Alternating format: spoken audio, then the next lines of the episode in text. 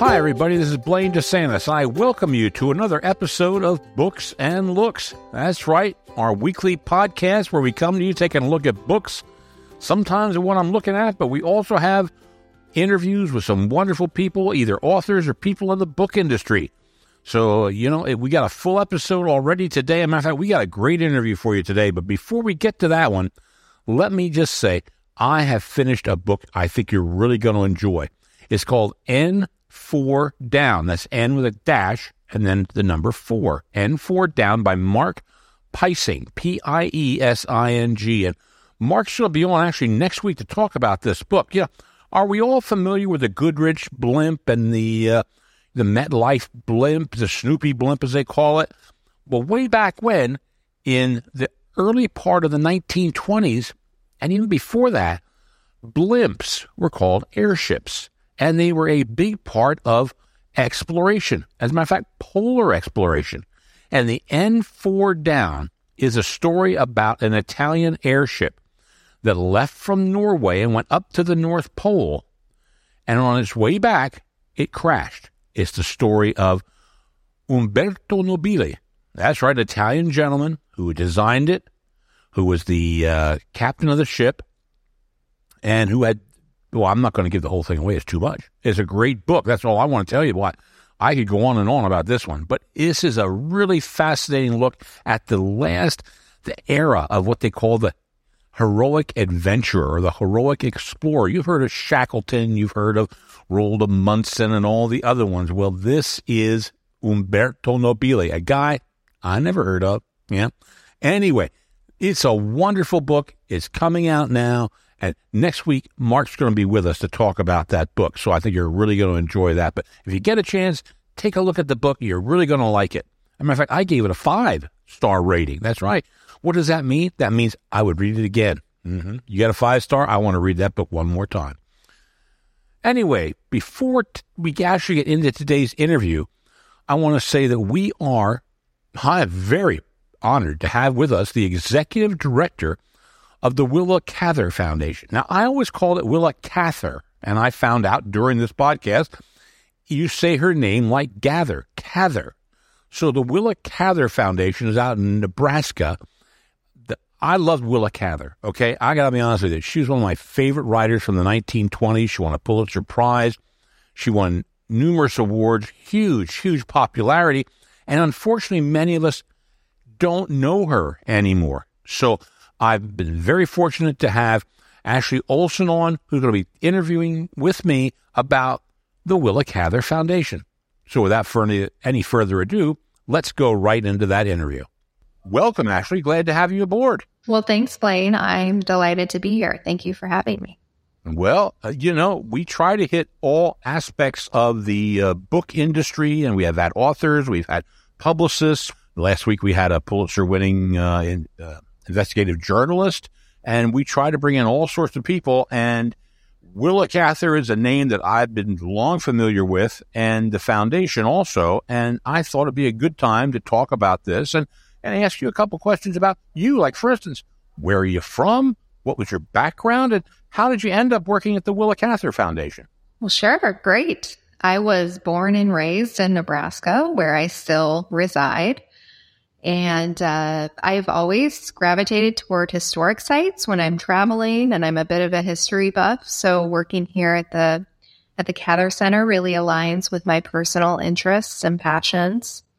Uh, educational background: uh, I have an undergraduate degree in in business administration, and more recently a graduate degree in public administration, um, both of which have served me well in this role. Um, I actually found myself back in Red Cloud after college. You, you know, was cautiously uh, looking for an opportunity to come home to uh, be closer to family and and rejoin my or or join, I should say, my uh, husband here in the region. And so was delighted when there was an opportunity that came open here at the Cather Center uh, where I've served in various roles over the years, first uh, mainly in finance and later uh, finance and development. And I've served as the executive director most recently, as you noted. Well, now I also read somewhere that you that you have some uh, degrees that help you with uh, foundation building or something to that effect. What's what's that all about? Yes. Well, when I started working for the foundation, you know, we've always, as an organization, had very lofty strategic goals. Uh, but I'll be honest with you, when I came on the team, we uh, had more dreams than we had money. I'll put it that way. And so I pursued a certificate in fundraising management and hold a certified fundraising executive cr- credential. Uh, those are, are opportunities I pursued really to help the organization increase charitable gifts, uh, grants, and bequests to further some of our strategic goals and some of the capital projects that were underway at the time I started and, and new capital projects and initiatives that have been prioritized since I've been here. So it's been a lot of fun. It's it's really delightful to visit with people about their passions and their uh, philanthropic goals and, and their love and appreciation for Cather. So uh, I enjoy having those conversations and finding ways that passionate readers and fans of Cather can further uh, advance her legacy here in Nebraska and beyond. Oh, with those college courses or did you a business course? Where do you get a degree such as that in fundraising? Well, let's see. I took uh, I took a series of classes through the University of Nebraska at Omaha for a certificate in fundraising management, and then uh, for the certified fundraising executive credential, you. Uh, it's been a while since I worked on that one. I have to refresh my memory. You have to take a certain number of fundraising related coursework before you qualify to take an exam. Uh, so I I you know, through the through the first uh, certificate, had the required coursework covered, and then was able to take the fundraising executive exam and luckily passed. Um, so, you know, a few more letters behind my name and uh, a lot of good knowledge that I've been able to put to use here. Great. Well, that's tremendous. Now, one thing I'm noticing, I want to get into Willa in a minute, but I'm noticing I'm not pronouncing her last name as you pronounce her last name. I'm taking a hard th, Cather, and you're taking more of a a uh, a softer th. Is that how his name is supposed to be pronounced? Well, uh, I hadn't noticed that we were pronouncing it differently. Your ears are better than mine. Uh, so Cather. Uh, Cather, yeah. He always yeah. emphasized that it be it, it was Cather, and it would be pronounced in a similar way to rather. Okay, because I've been saying Cather, like a harder th, Cather, and you're saying rather, uh, Cather. Okay, good. Well, now I, I know how to pronounce her name. well, we're on the same page. Yeah, well, that's interesting. Fascinating. Well, now a lot of my listeners and a lot of even a lot of readers and good readers are not familiar with Willa, and uh, I was wondering if you could give us a little bit of a, a history of Willa and and then also into some of her uh, major books that she's written. Ooh, how much time do we have today? Uh, well, we got a few minutes. good, good, good. Well, let's start at the beginning. Cather was born in Virginia in 1873. And uh, when she was nine years old, her family moved to Webster County and later to the town of Red Cloud. This is in Nebraska, of course, uh, where she came of age. I would describe Cather as a bit of a precocious child. She uh, really enjoyed getting to know the European immigrants who'd settled in the region. I think she liked to uh, irritate her mother by resisting uh, Victorian norms of her time. And she especially enjoyed honing her interest in medicine by shadowing a local physician here in Red Cloud. During her college year, she served as managing editor of a student literary journal and worked as a reporter and a drama critic for the Nebraska State Journal. And after graduating, she eventually landed a job in Pittsburgh as editor of the Home Monthly. Later during her time in Pittsburgh, she she taught high school and she also worked for the Pittsburgh Leader. Uh, and about a decade after she first moved to Pittsburgh, she found herself in New York uh, working for McClure's magazine, where she later became managing editor. Her first novel, Alexander's Bridge was published in 1912, and that was followed soon thereafter by O Pioneers, The Song of the Lark, and My Antonia. She won a Pulitzer Prize in 1923 for her novel One of Ours, which is, uh, I would describe it as the story of a, a story of a young man looking for, for meaning in life and finding purpose on the battlefields in France during World War One. Uh, the main character in that book, Claude Wheeler, was modeled after Cather's cousin, G.P. And the year of that Pulitzer, 1923, also marked a shift in Cather's career. The next four books she published were set outside of Nebraska, including uh, two books which won awards. Death Comes for the Archbishop earned her the William Dean Howells Medal, and that's a historical novel based on the lives of two uh, missionaries organizing a Catholic diocese in New Mexico. And then Shadows on the Rock, which was published in 1931, uh, earned Cather the Prix Femina America. Uh, and that book depicts French culture in 17th century Canada. And then her last novel, Sapphira and the Slave Girl, was set in the Shenandoah Valley of Virginia and it's based on stories of her own family and the region where she spent those early years of her life. And then ultimately, Cather, she passed away in 1947, then was laid to rest in Jaffrey, New Hampshire. Wow. She's been all over, hasn't she? Especially back in that time. Yeah. The thing about uh, Cather is she went boom, boom, boom there in the early 20s with uh, her, her what, what people now refer to as her Prairie trilogy, uh, one after another, it seemed like. And I just get the feeling that, that, that the plains was in her blood, in her soul. I mean, I really felt that that was uh, so important to all of her books. Yeah, I, I, I recall. I think in one piece of correspondence, Cather talked about um, her heart never crossed the Missouri River. Like she, you know, her heart was always here in Nebraska. And uh, I think I think she was like a lot of people who move on to make their way in the world, but maintain strong ties to the place they identify as home.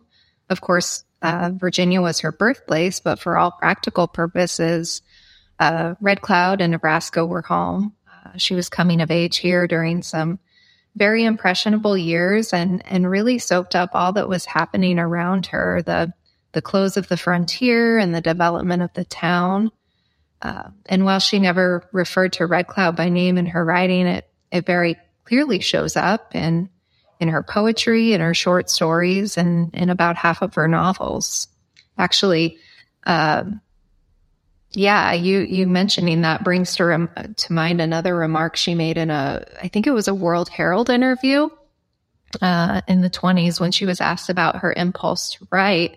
She talked about her deepest feelings being rooted in this country, um, and that you know one's strongest emotions and and vivid mental pictures are, acquired. I think she said before the age of 15, and she talked about you know, before she wrote O Pioneers, having searched for books that told the story about the beauty of the country she loved and and not finding them. And so she she wrote O Pioneers. Well, it's a wonderful book. I love that book and uh, and so many others uh, of hers. And you know, uh, when I as I was preparing for this, was I was thinking about you know other writers uh, who focused on I don't want to say the, the, same area, but similar sort of topics. So you had Laurel Ingle, Ingalls Wilder, who wrote about up, life up in the you know, her Little House series and all those books. And then I don't know if you're familiar with Louise Erdrich, uh, who's written uh, a bunch of uh, very good books, which she at her fictional town set up in uh, North Dakota. And all, again, we talk about a lot of immigrants. Yes, she has the Native Americans, but she also has a lot of the Scandinavian immigrants coming in there. And I just felt parallels between them and what what uh, Willa uh, had written years before. Yeah, yeah. I think um, Cather was on the cusp of something really special when she started using the plains as a setting for her work.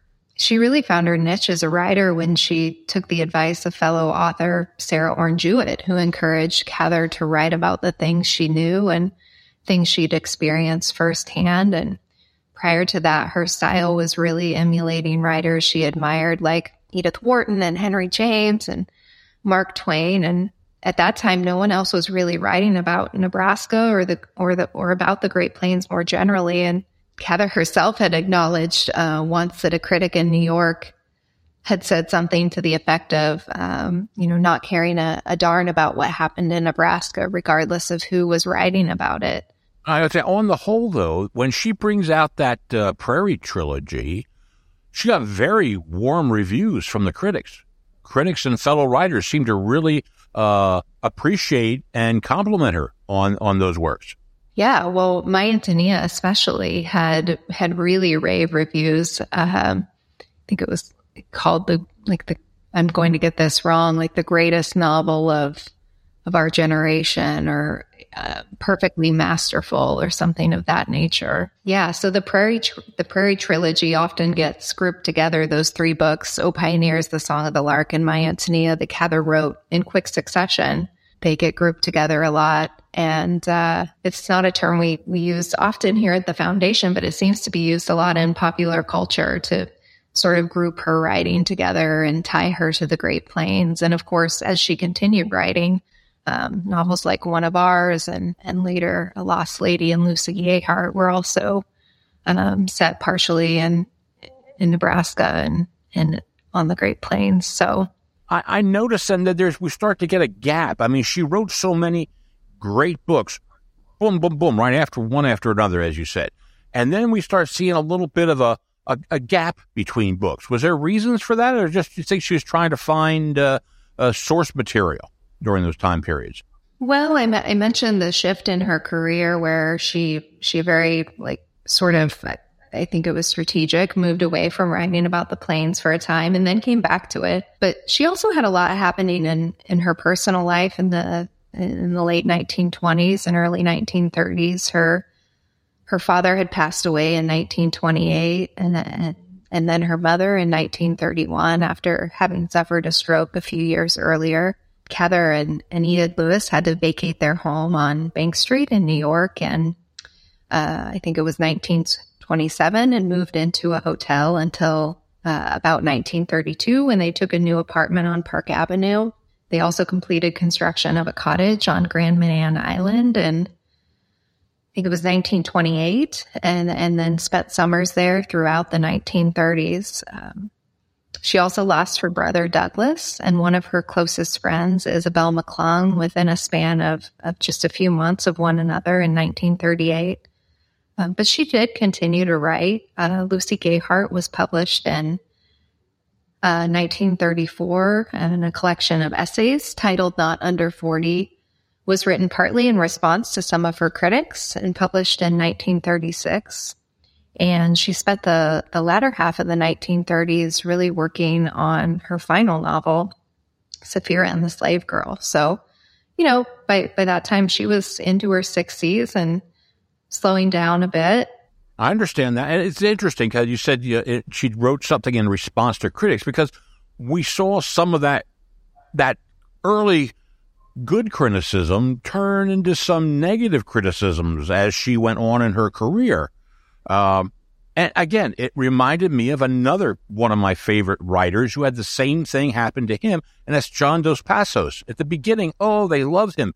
And if he took a certain point of view, now we don't like him, you know, and Hemingway didn't like this or someone didn't like that. And, you know, I don't understand why authors listen to other authors because most times I don't care what they have to say. Just write a good, good book. That's all I care about.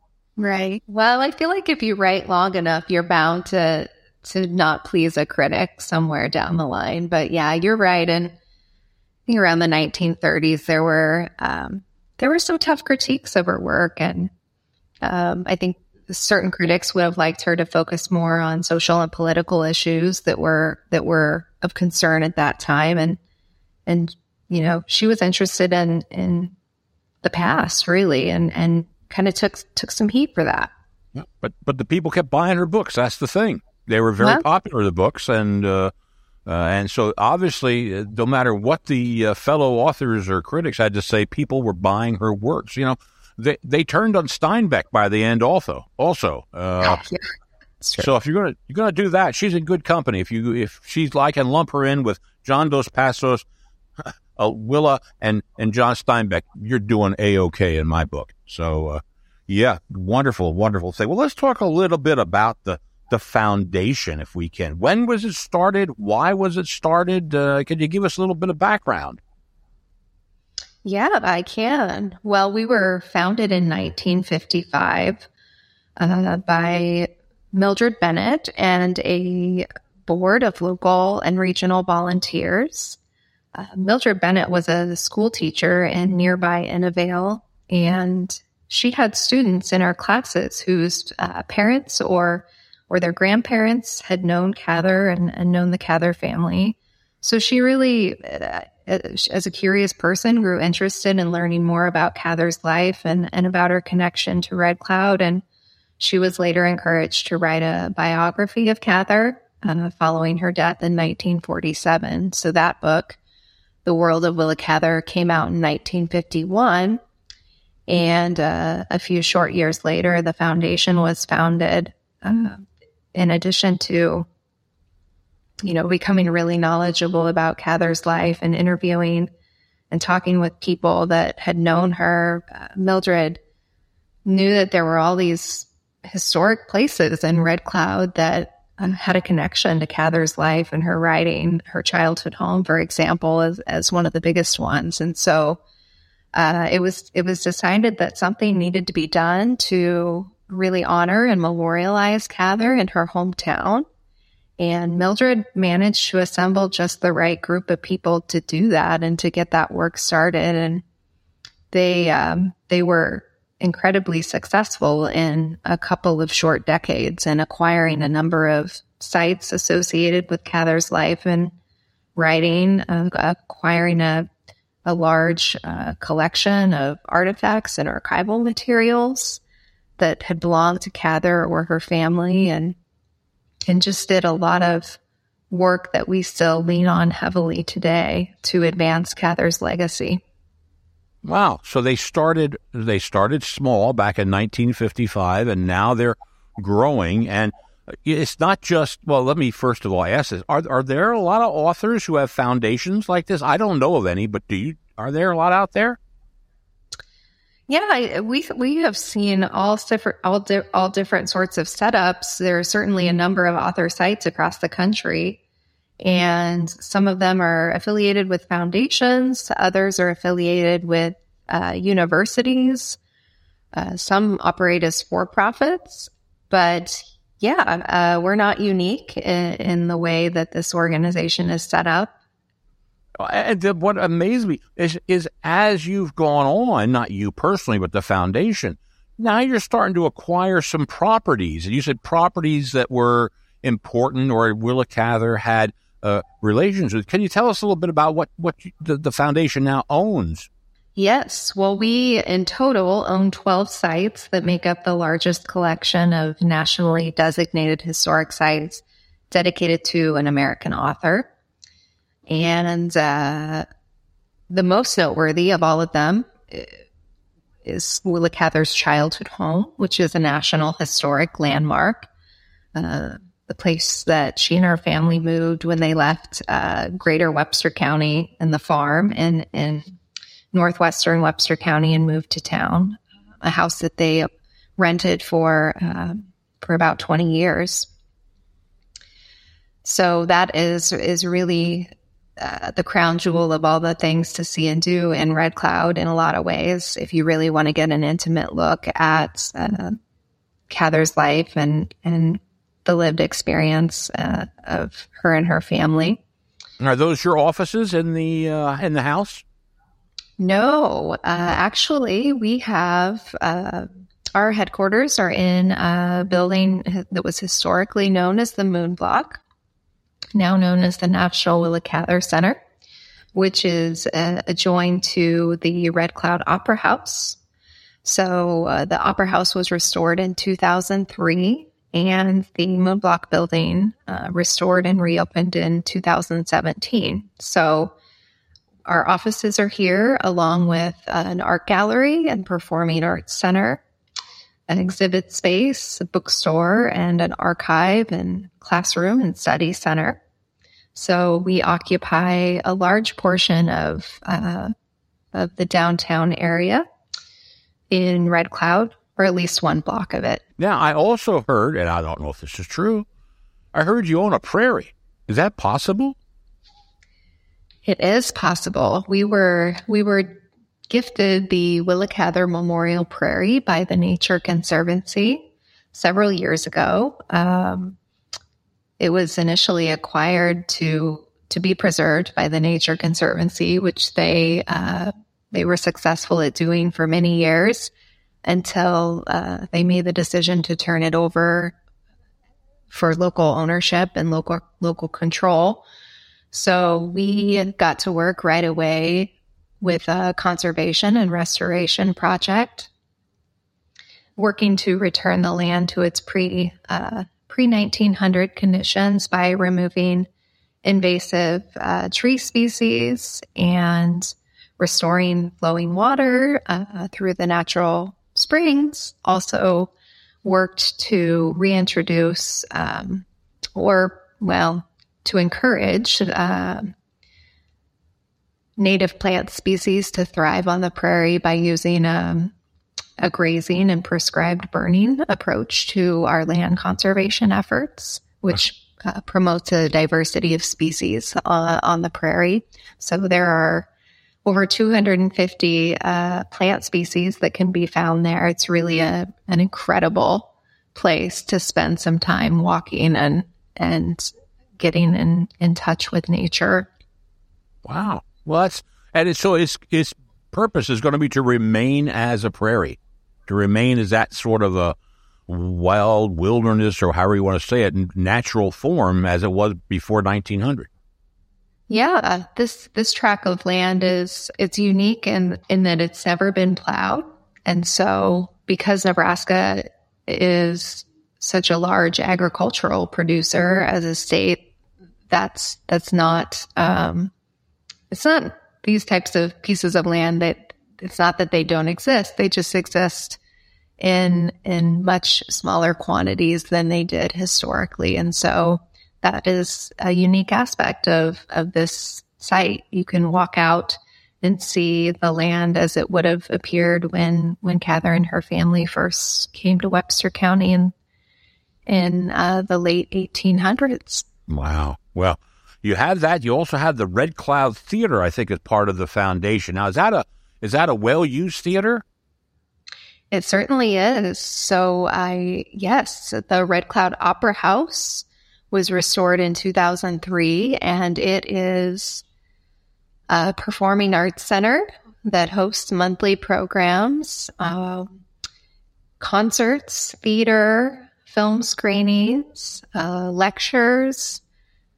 We also make it available for uh, rent by local groups or, or regional groups that wish to use the space for personal or, or, or business reasons. So, you know, we've had things like weddings and um, showers and community meetings and strategic uh, planning sessions for, for groups. So it really gets used in a variety of ways. It's a wonderful community asset and also has a has a connection to Cather's past, of course. Uh, she, as a as a child in Red Cloud, attended productions at the Red Cloud Opera House. She she acted in one production of Beauty and the Beast, playing the role of the merchant.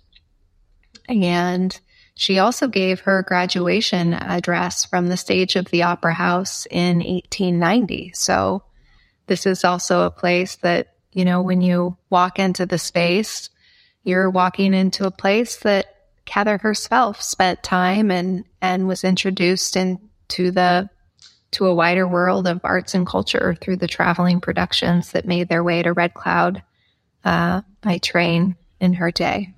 Wow, oh, that's that's great. You can have you have that all preserved and everything else. Now that's one of the things that preserve. You're trying to preserve it in the original form.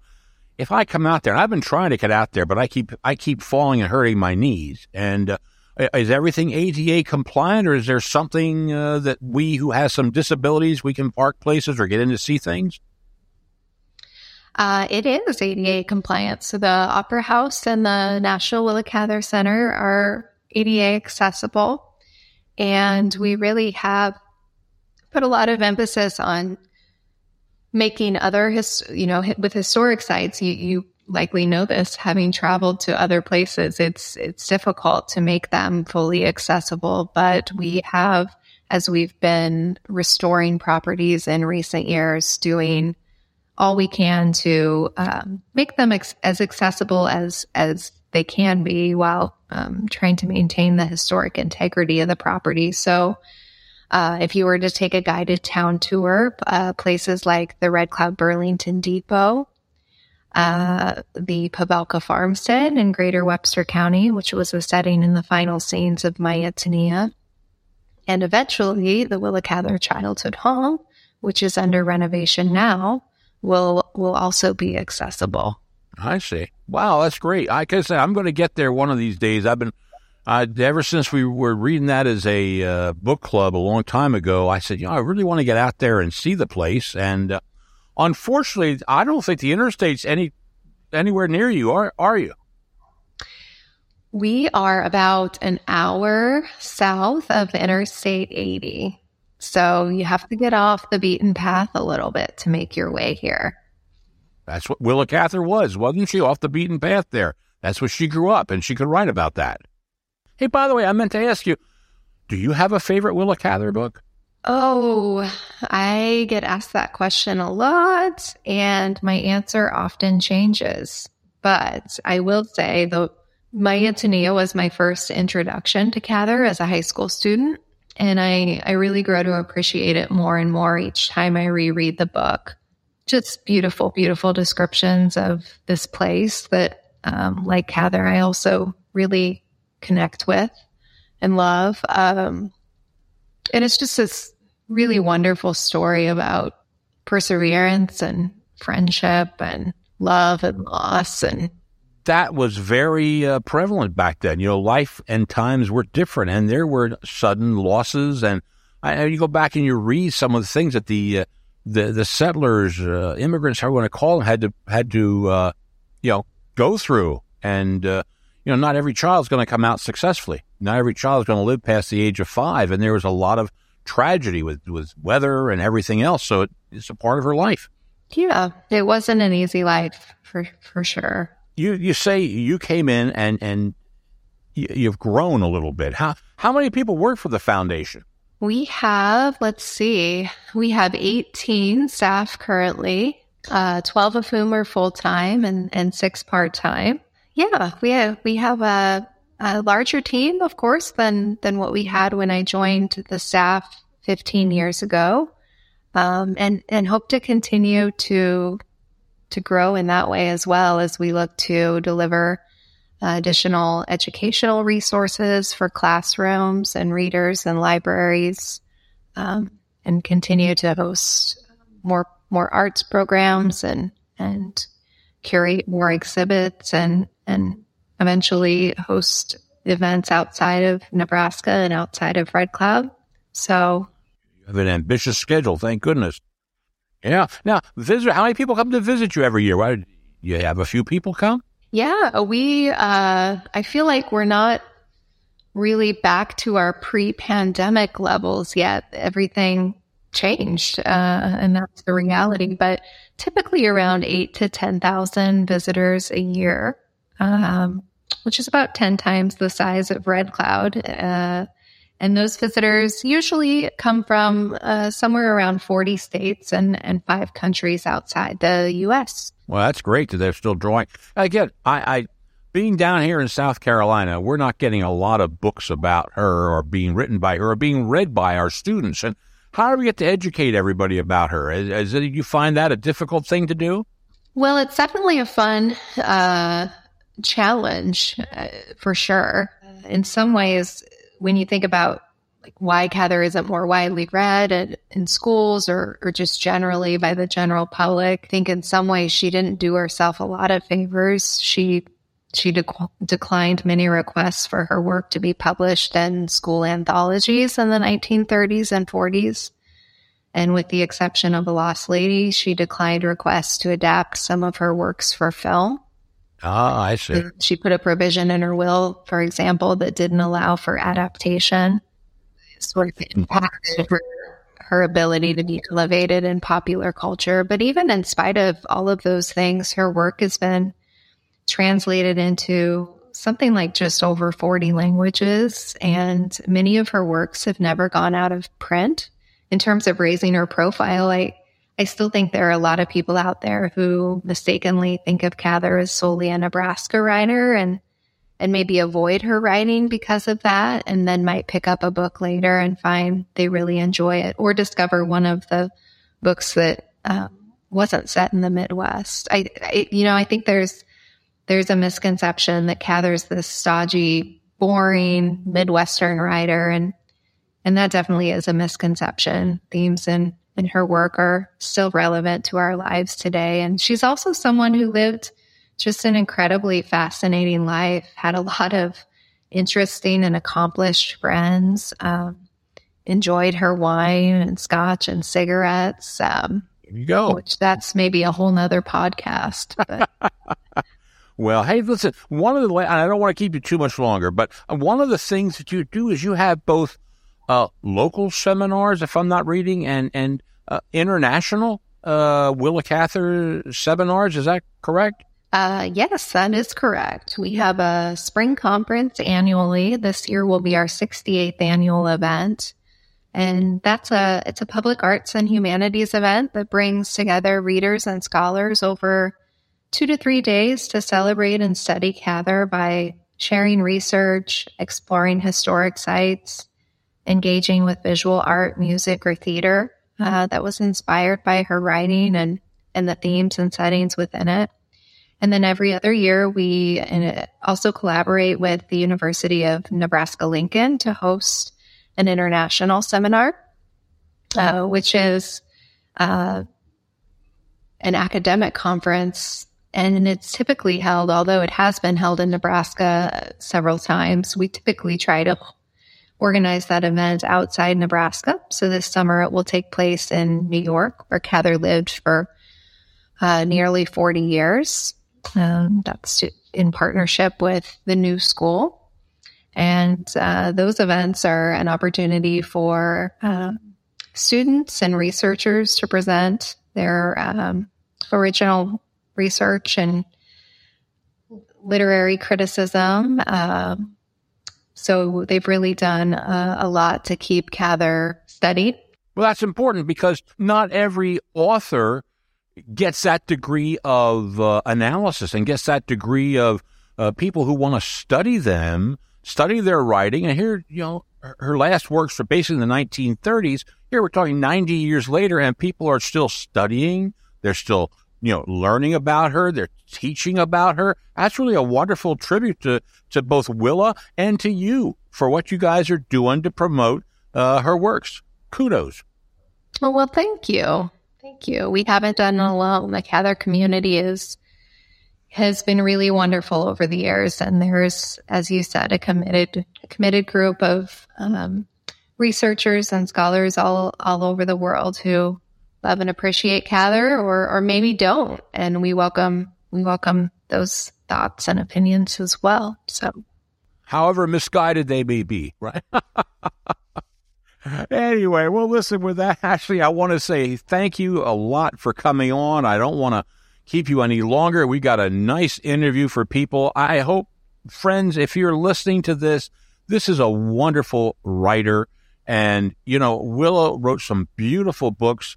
The foundation is doing great work, and we really appreciate Ashley Olson taking her time to be with us here today to educate us about Willa Cather and the foundation out there in Red Cloud, Nebraska. Thanks, Ashley. Well, thank you for having me. It's been it's been a pleasure. We appreciate it. All right, very good. We'll be back in just a sec, few seconds, friends.